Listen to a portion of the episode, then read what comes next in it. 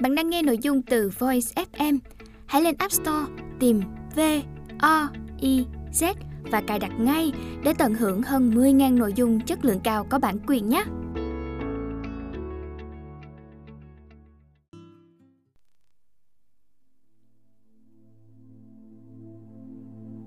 Bạn đang nghe sách nói tại Voice, thư viện sách nói First News.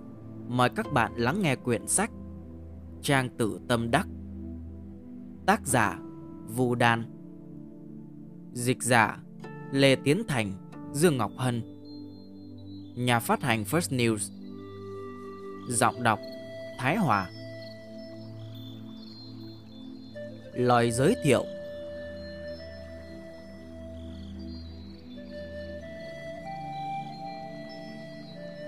Sách Trang Tử, còn có tên là Nam Hoa Kinh của Trang Chu không chỉ là bộ kinh điển của Bách Gia Chư Tử mà còn là bộ sách hội tụ tinh hoa của triết học văn hóa Trung Quốc. Lỗ Tấn, cha đẻ của nền văn học hiện đại Trung Quốc, đã từng nhận xét về Trang Tử như sau. Bao là vạn khoảnh, biến hóa khôn lường, trong hết thảy các nhà chư tử cuối đời Chu, không nhà nào có thể vượt qua được Trang Tử.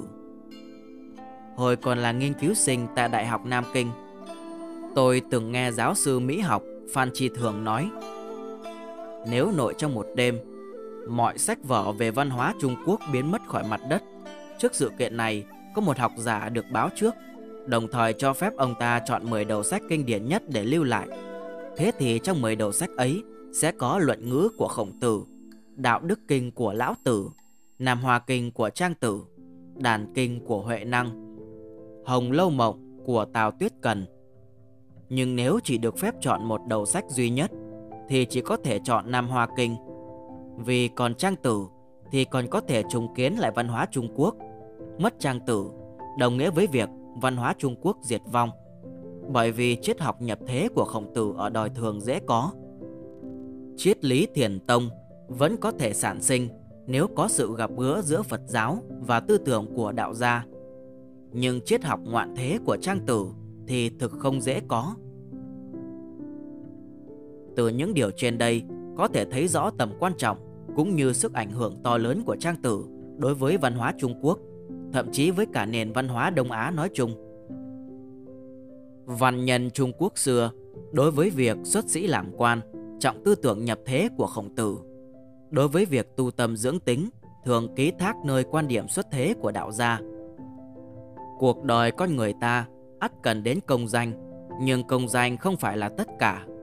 Ngoài công danh, con người ta bất cứ lúc nào cũng phải đối mặt với vô vàn vấn đề to lớn như sống chết, tự do, bất tử.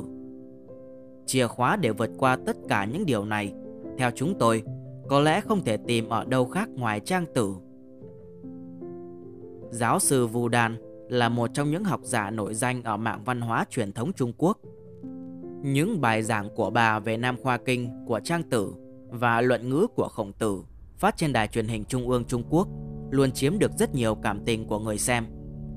Chúng tôi trân trọng giới thiệu đến độc giả Việt Nam và tin rằng quý độc giả sẽ tìm thấy rất nhiều điều tâm đắc sau khi đọc xong quyển sách này. Nguyễn Đình Phước Viết tại Thư Trai, Sài Gòn Hết lời giới thiệu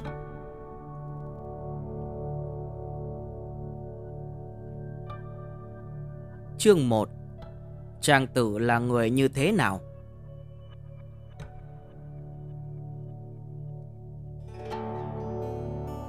Trang tử là một nhân vật tiêu biểu trong bách gia chư tử. Văn chương ông khí thế hào hùng, tung hoành phóng khoáng. Tư tưởng ông sâu sắc rộng mở, bao trùm cổ kim. Những câu chuyện ngụ ngôn của ông có sức tưởng tượng độc đáo, ngụ ý sâu xa. Phong cách ông lúc cười cợt khi bi phẫn, không chút câu nệ. Ông nhìn thấu công danh, không màng loại lộc, thậm chí với cái chết, ông cũng có kiến giải độc đáo riêng của mình. Và rốt cuộc, Trang Tử là người như thế nào? Mọi người đều biết, Trang Tử là người thừa vật dĩ du tâm, biết rũ bỏ mọi vật tục, tạp niệm để cho tâm hồn mình tiêu du ngoài vũ trụ, không muốn hồng trần, không lụy thế tục, tự do tự tại có thể một mình giao hòa cùng tinh hoa trời đất. Trên đến tận trời xanh, Dưới đến tận suối vàng. Khi vui thì ông cười, Khi giận thì ông mắng. Bàn khắp anh hùng trong thiên hạ, Nhưng thực ra, nội tâm ông không hề dữ dội.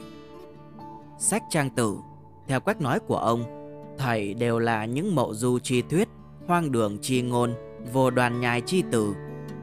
Thuyết sai lầm, Lời hoang đường, Từ ngữ vô cớ.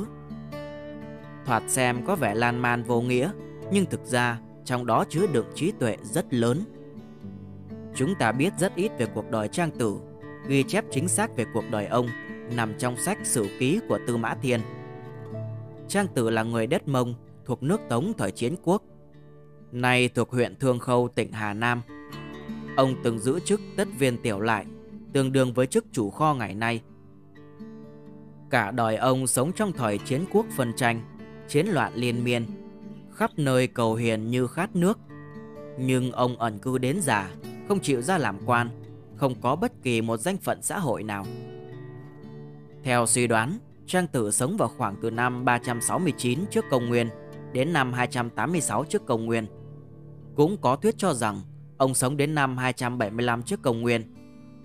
Về ngày tháng năm sinh, Năm mất cụ thể của ông, Thì cho đến nay vẫn chưa có một khảo cứu nào chính xác. Sách trang tử, Xưa nay được liệt vào hàng kinh điển. Thế nhưng, Trong số tất cả các kinh điển thời tiên tần, Có lẽ nó mang ít chất kinh điển nhất. Giá trị của nó chính là ở tư tưởng vô biên vô cùng, Kỳ dị mà độc đáo. Theo nghệ văn chí sách Hán Thư, Trang tử vốn có hơn 50 thiên, Nhưng đến nay chỉ còn 33 thiên. Đây chính là bản trang tử Do quách tượng đòi tấn chỉnh lý và lưu truyền cho đến tận ngày nay. Trong đó 7 thiên thuộc nội thiên 15 thiên thuộc ngoại thiên Ngoài ra còn 11 thiên khác Được quy vào phần tạp thiên Hiện nay có thể xác định rằng bảy thiên thuộc nội thiên là do chính trang tử viết, còn ngoại thiên và tạp thiên có nhiều khả năng do học trò, bạn bè và người đời sau, những người được chân truyền tư tưởng của trang tử biên soạn.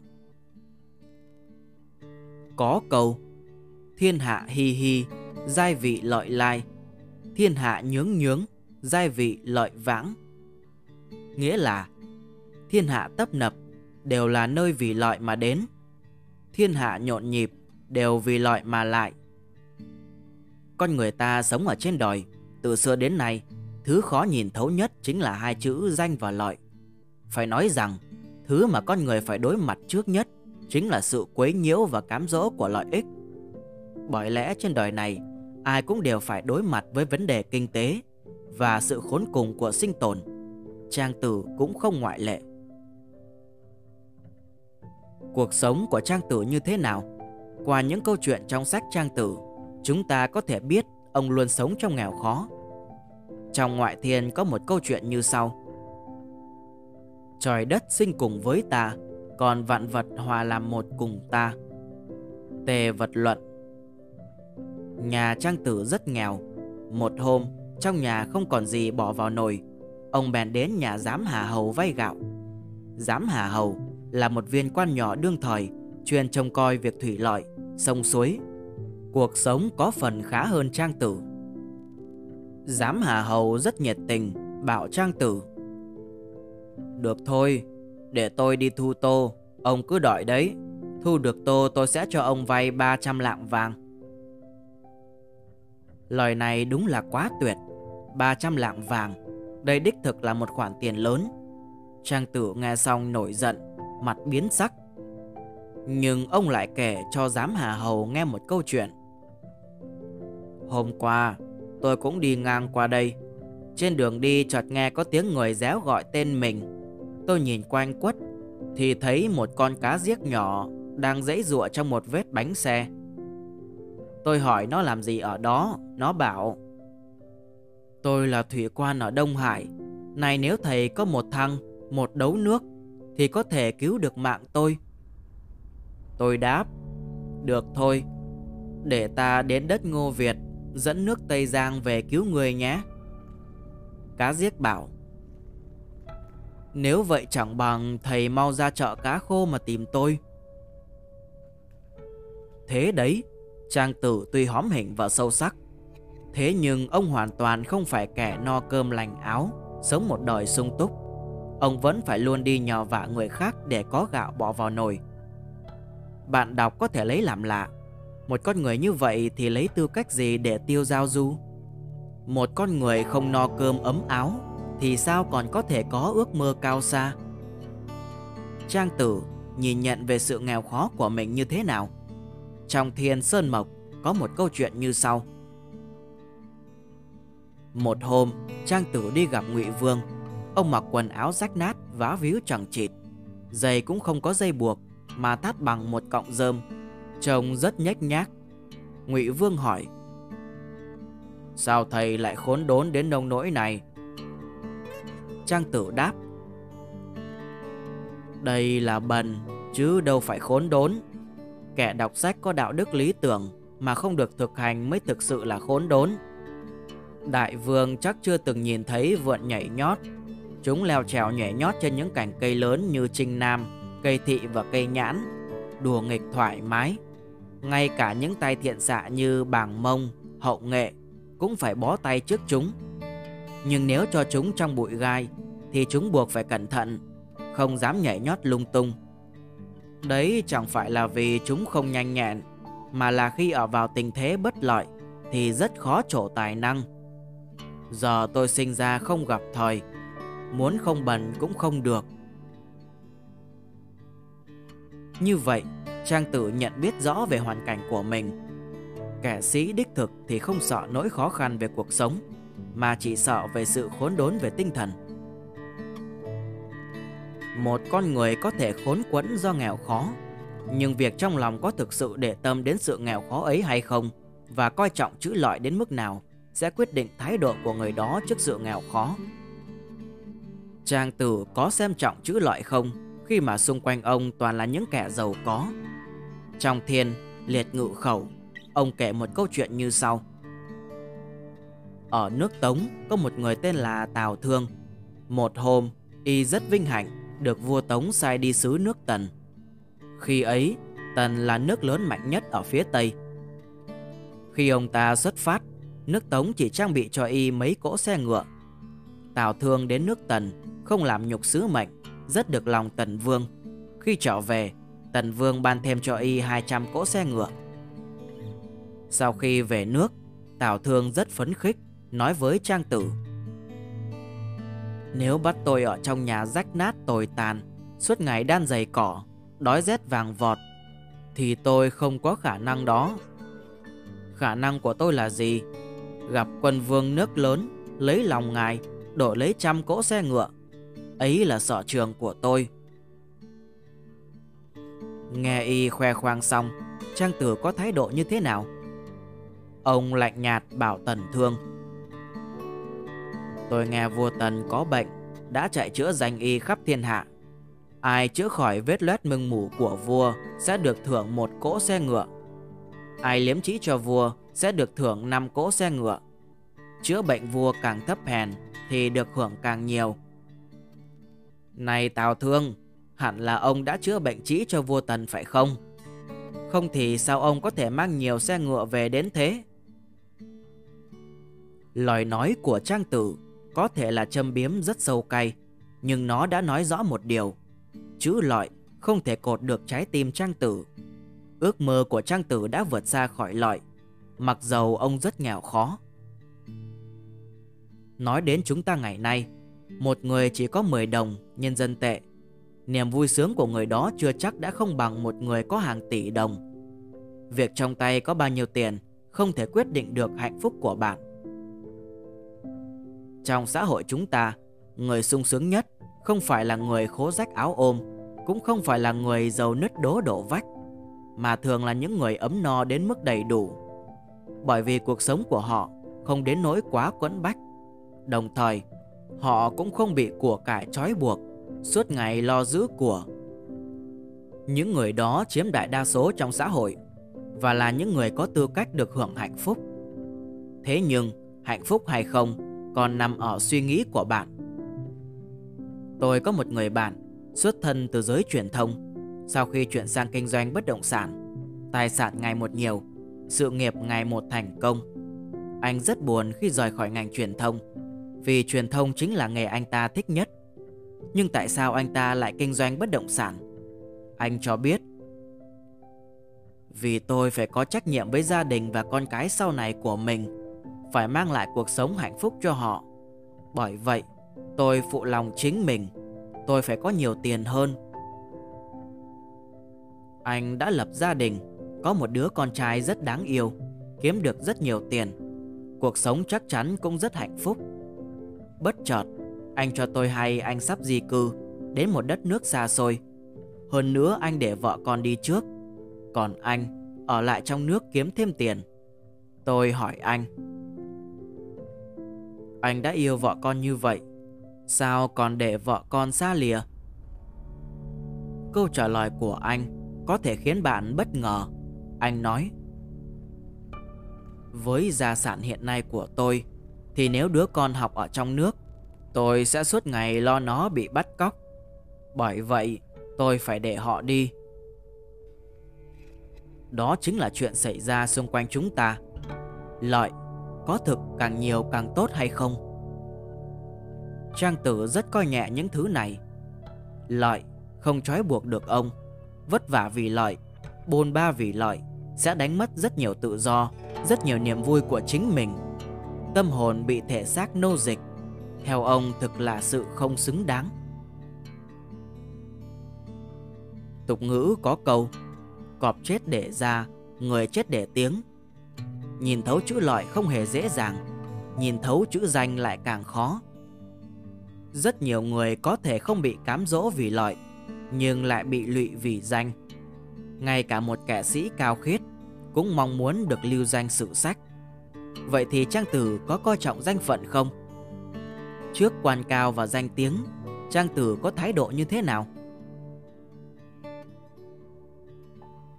Giữa danh và lợi thì nhìn thấu danh khó hơn nhìn thấu lợi Rất nhiều người có thể không rung động trước tiền tài nhưng lại khó vượt qua ải danh vọng. Xưa nay, có biết bao văn thần võ tướng đã dành cả cuộc đời chỉ để theo đuổi một tên Thụy sẽ được truy phong sau khi chết. Được quần vương phong cho là Trung, là Hiếu, là Văn, là Võ, vân vân và vân vân. Tên Thụy đó được khắc trên bia mộ, chắc hẳn mọi ấm ức lúc sinh thời đều được bù đắp qua tấm bia mộ vĩnh hằng này. Tần khí tật nói chấm dứt mọi chuyện quân vương thiên hạ, đổi được cái danh lúc còn sống cũng như sau khi chết, đáng thương cho kẻ bạc đầu. Và một đời cứ thế trôi qua. Trang tử có coi trọng danh vọng không? Chúng ta biết rằng Trang tử hiếu học và suy nghĩ rất sâu sắc, giàu trí lớn và đại lược. Thế nhưng, ông không thích nói. Trang tử nói, Trời đất có vẻ đẹp lớn mà không nói ra. Bốn mùa có vẻ đẹp sáng suốt mà không bàn tới. Vạn vật có lẽ hình thành mà không nói ra. Bởi vậy Ông không thích nói bất kỳ điều gì.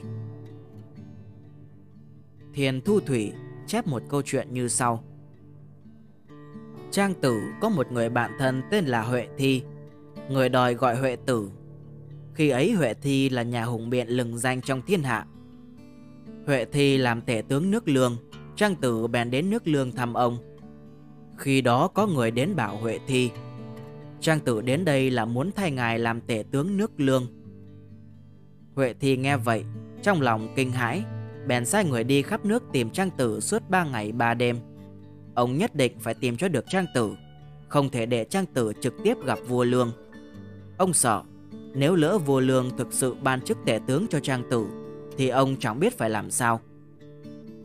Trang tử hay chuyện, bèn tự tìm đến Huệ Thi nói Phương Nam có một con chim tên là Uyên Sồ, bay từ Nam Hải đến Bắc Hải. Nếu không gặp cây ngô đồng thì dứt khoát không chịu đậu xuống nghỉ ngơi, không gặp quả cây tre thì không chịu ăn. Không gặp nước suối trong ngọt thì không uống. Nó là một con chim trong sạch, một con cú mèo kiếm được một con chuột thối giữa. Ngẩng đầu lên thấy Uyên Sổ vừa bay tới, bèn ngước nhìn hét lên, biến đi.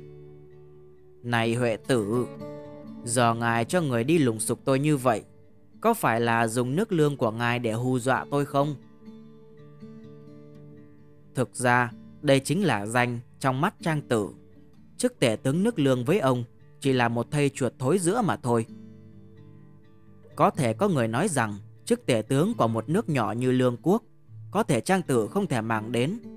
Thật ra, còn có chức tước lớn hơn từng được dâng đến cho ông. Trong thiền thu thủy có một câu chuyện như sau. Vào thời chiến quốc, Sở là một nước lớn. Hôm ấy, trang tử đang tiêu dao câu cá trên dòng sông Hán Thủy. Sở vương bèn phái hai viên quan đại phu đến gặp trang tử. Họ cung kính nói Xin phiền đến tiên sinh về chuyện của nước chúng tôi. Giọng nói rất khách khí, Tức là muốn mời ông xuất sơn ra làm tể tướng, Mong muốn ban chức tể tướng nước sọ cho ông. Trang tử tay cầm cần câu, Đầu không ngoảnh lại, Đáp. Tôi nghe nói, nước sọ có một con rùa thần Đã chết 3.000 năm, Mà vua sọ vẫn giữ nó trong hộp, Đặt trong miếu thờ. Theo các vị, Thì con rùa ấy muốn chết và để xương lại cho người ta thờ cúng, Hay là muốn sống Để lê đuôi bò trong bùn? Hai viên đại phu đáp, Đương nhiên là muốn sống để bò trong bùn rồi. Trang tử bảo, Thế thì xin mời hai vị tự nhiên Để tôi lê đuôi sống trong bùn vậy. Đó chính là thái độ của trang tử Trước cái danh được dâng đến tận cửa.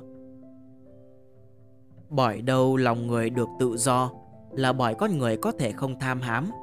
Cuộc đời con người chỉ có thể bị trói buộc Bởi chính việc mình tham hám. Nếu không tham hám Thì còn có gì trói buộc được bạn? Rất nhiều khi, sự vất vả của nhân sinh cần thiết phải được đặt câu hỏi nhằm mục đích gì. Có thể có một câu trả lời rất cao thượng, đó là vì hạnh phúc của người nhà, vì thành công của đơn vị, đóng góp cho xã hội, vân vân. Thế nhưng, động cơ tiềm ẩn sau đó là gì? Mỗi người chúng ta hãy tự vấn lòng mình. Phải chăng chúng ta đang tìm kiếm một cái cớ đường hoàng cho cả danh và lợi? Rất nhiều khi trong cuộc sống Chúng ta vì danh lợi Từng bị danh lợi dụ dỗ mà rơi vào vòng luẩn quẩn Không dứt ra được Chúng ta biết rằng trong con người có thể tồn tại một ngọn lửa vô danh Vô danh hỏa Trong lòng Bạn thấy rất không thoải mái Nhưng lại không thể thổ lộ với người khác Thế nên Đôi khi chỉ vì một sự việc vụn vặt bé nhỏ là có thể làm bùng cháy ngọn lửa vô danh đó. Thí dụ trong một công ty, người có địa vị cao nhất là ông chủ.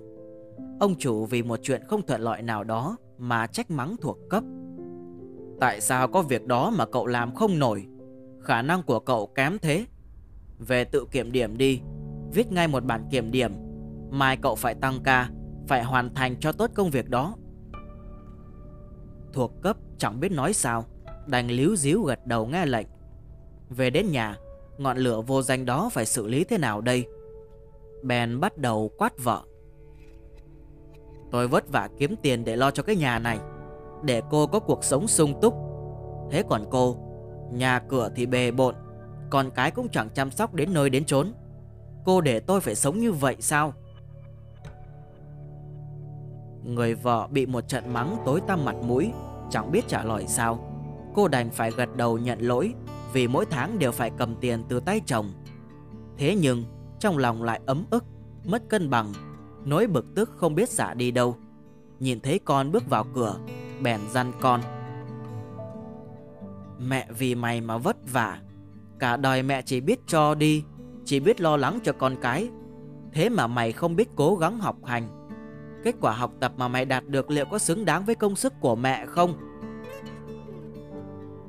Đứa con vô cớ bị mắng Bực bội trong lòng Nhưng lại không dám cãi mẹ Đành quay lại bắt nạt con cún trong nhà Đá cho nó một cái Chó phải nghe lời chủ. Nó cũng có cơn giận không tên. Ra khỏi cửa Cơn giận không tên đó được chút lên đầu con mèo hoang. Nó xông lên đuổi con mèo hoang để cắn. Mèo biết đánh không lại chó Cũng đành nén giận im tiếng Ra sức đi khắp nơi bắt chuột. Chỉ có khi vồ được con chuột cơn giận của mèo mới được xả.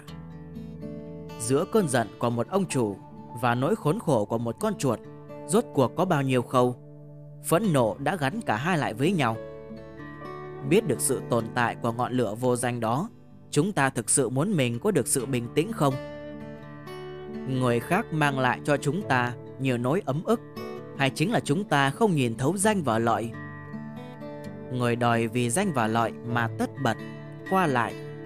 Thực ra, ấy đều bởi trong lòng có sự ràng buộc. Chỉ khi phá vỡ được cái lần danh này, chúng ta mới có khả năng đạt đến một sự tự do và tiêu dao. Trang tử sống trong nghèo khó, nhưng ông không ham lợi. Trang tử giàu tư tưởng và tài năng, nhưng ông không mảng danh. Vậy thì trước sinh tử, ông có thái độ ra sao?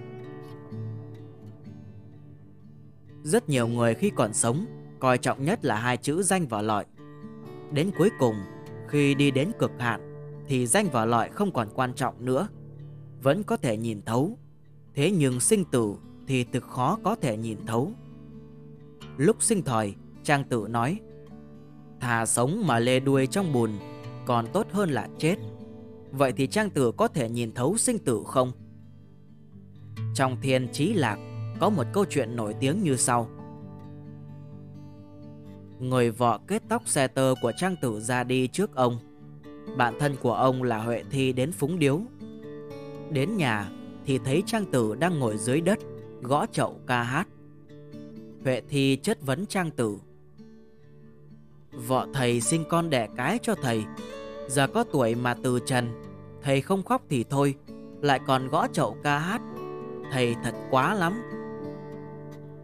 Trang tử bình thản đáp lời Huệ Thi, Không phải thế Bà ấy mới mất. Sao tôi lại không thấy đau lòng?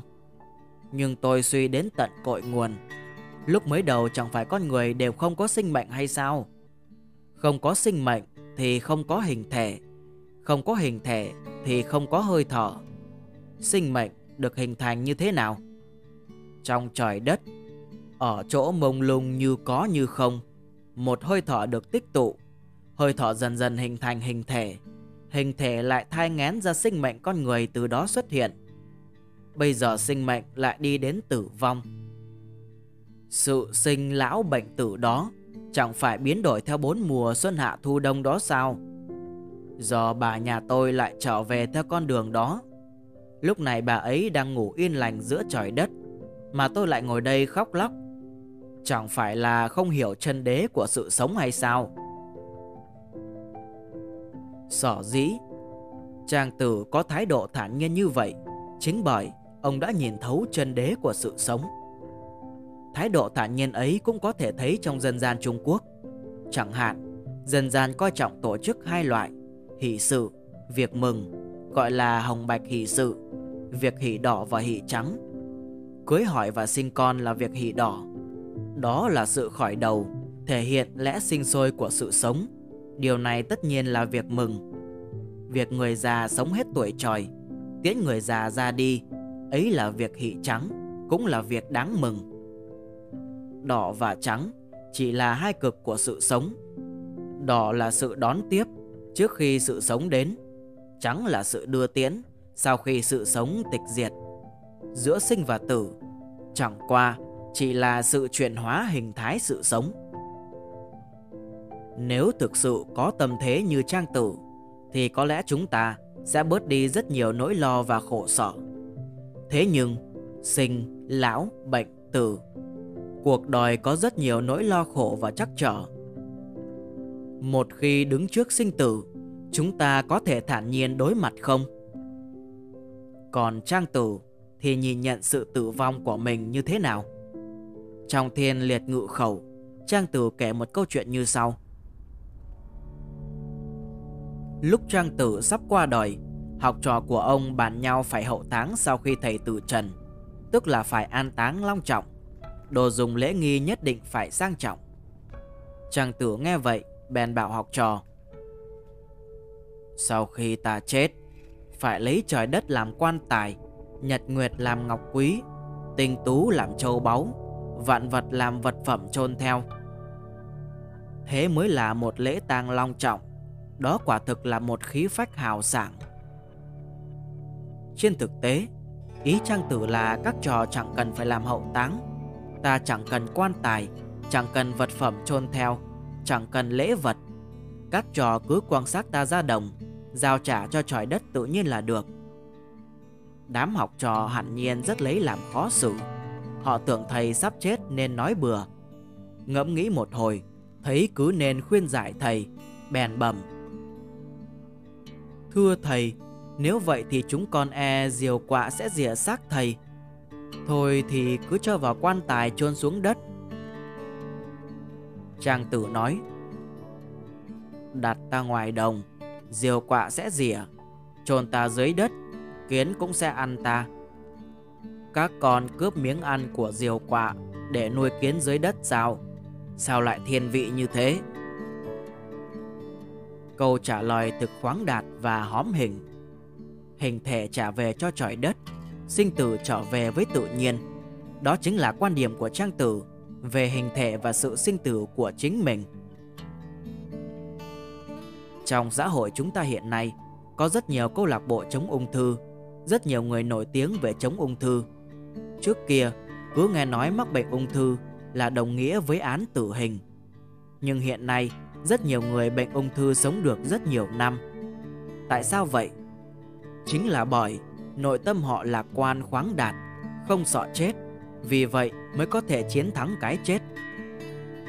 Thực ra trước nay, Trang Tử là một người không sợ chết. Đó là do ông có quan điểm lạc sinh, vui sống, tức là sống tốt còn hơn là sợ chết. Quan điểm này trùng hợp với tư tưởng của Nho gia. Khi trả lời học trò về vấn đề sinh tử, Khổng Tử đã nói sáu chữ: vị chi sinh, yên chi tử. Con người còn chưa hiểu rõ cuộc sống, việc gì phải nghĩ đến chuyện chết. Về điểm này, Nho đạo tương thông. Trang tử cho chúng ta thấy một tấm lòng ấm áp và một giá trị chất phác, tức là sống ở hiện tại. Sống trong hiện tại nhìn thấu danh lợi, không sợ sinh tử. Như thế, tâm hồn chúng ta sẽ có một không gian và một cảnh giới vô cùng rộng lớn. Có thể nói, chàng tử đã để lại rất nhiều bóng dáng cuộc sống thấp thoáng trong quyển sách của mình. Rất nhiều phán đoán trong đó tương tự như Nho Gia. Có điều, Nho Gia mãi mãi coi trọng đạo đức của bậc thánh hiền trên đời, mãi mãi coi trọng niềm tin của con người về kiến công lập nghiệp trong cuộc sống còn đạo gia thì luôn luôn coi trọng sự tự do tinh thần trong bầu trời xanh bao la rộng lớn. Luôn luôn coi trọng sự vượt qua đằng sau sự tác thành cuối cùng. Về thước đo xã hội, tư tưởng nho gia yêu cầu con người phải gánh vác. Còn về bình diện sự sống, tư tưởng đạo gia đòi hỏi con người phải vượt qua. Gánh vác là trách nhiệm xã hội của chúng ta. Vượt qua là một cảnh giới sự sống của chúng ta. Bởi vậy, xét theo ý nghĩa này, sau khi đọc xong rất nhiều câu chuyện trong trang tử, ta sẽ hiểu được triết lý nhân sinh của ông. Đó không phải là sự tích cực hay tiêu cực một cách đơn giản, mà là một hệ thống tham chiếu xây dựng cho chúng ta trên những hệ thống khác của sự sống. Nói theo lời trang tử, cảnh giới cao nhất của cuộc sống chính là hoàn thành một chuyến tiêu giao du giữa trời đất, có nghĩa là nhìn thấu những chướng ngại rào cản trong lòng tìm thấy vị trí của cuộc sống trong vũ trụ trời đất bao la. Trên một hệ tọa độ mênh mông như vậy, hãy để con người trở thành con người đích thực, hãy để nội tâm chúng ta không bị ràng buộc. Chúng ta hãy phấn đấu trở thành chính mình trong lý tưởng. Hãy để mọi khó khăn trong hiện thực chỉ ở hiện tại có thể nhìn thấu được. Còn trên sự dẫn dắt của cuộc sống vĩnh hằng, có một cảnh giới tiêu giao du như vậy đáng để mỗi người chúng ta vĩnh viễn theo đuổi và tìm kiếm.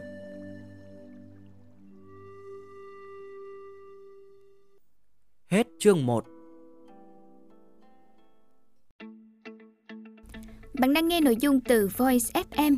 Hãy lên App Store, tìm V O I Z và cài đặt ngay để tận hưởng hơn 10.000 nội dung chất lượng cao có bản quyền nhé.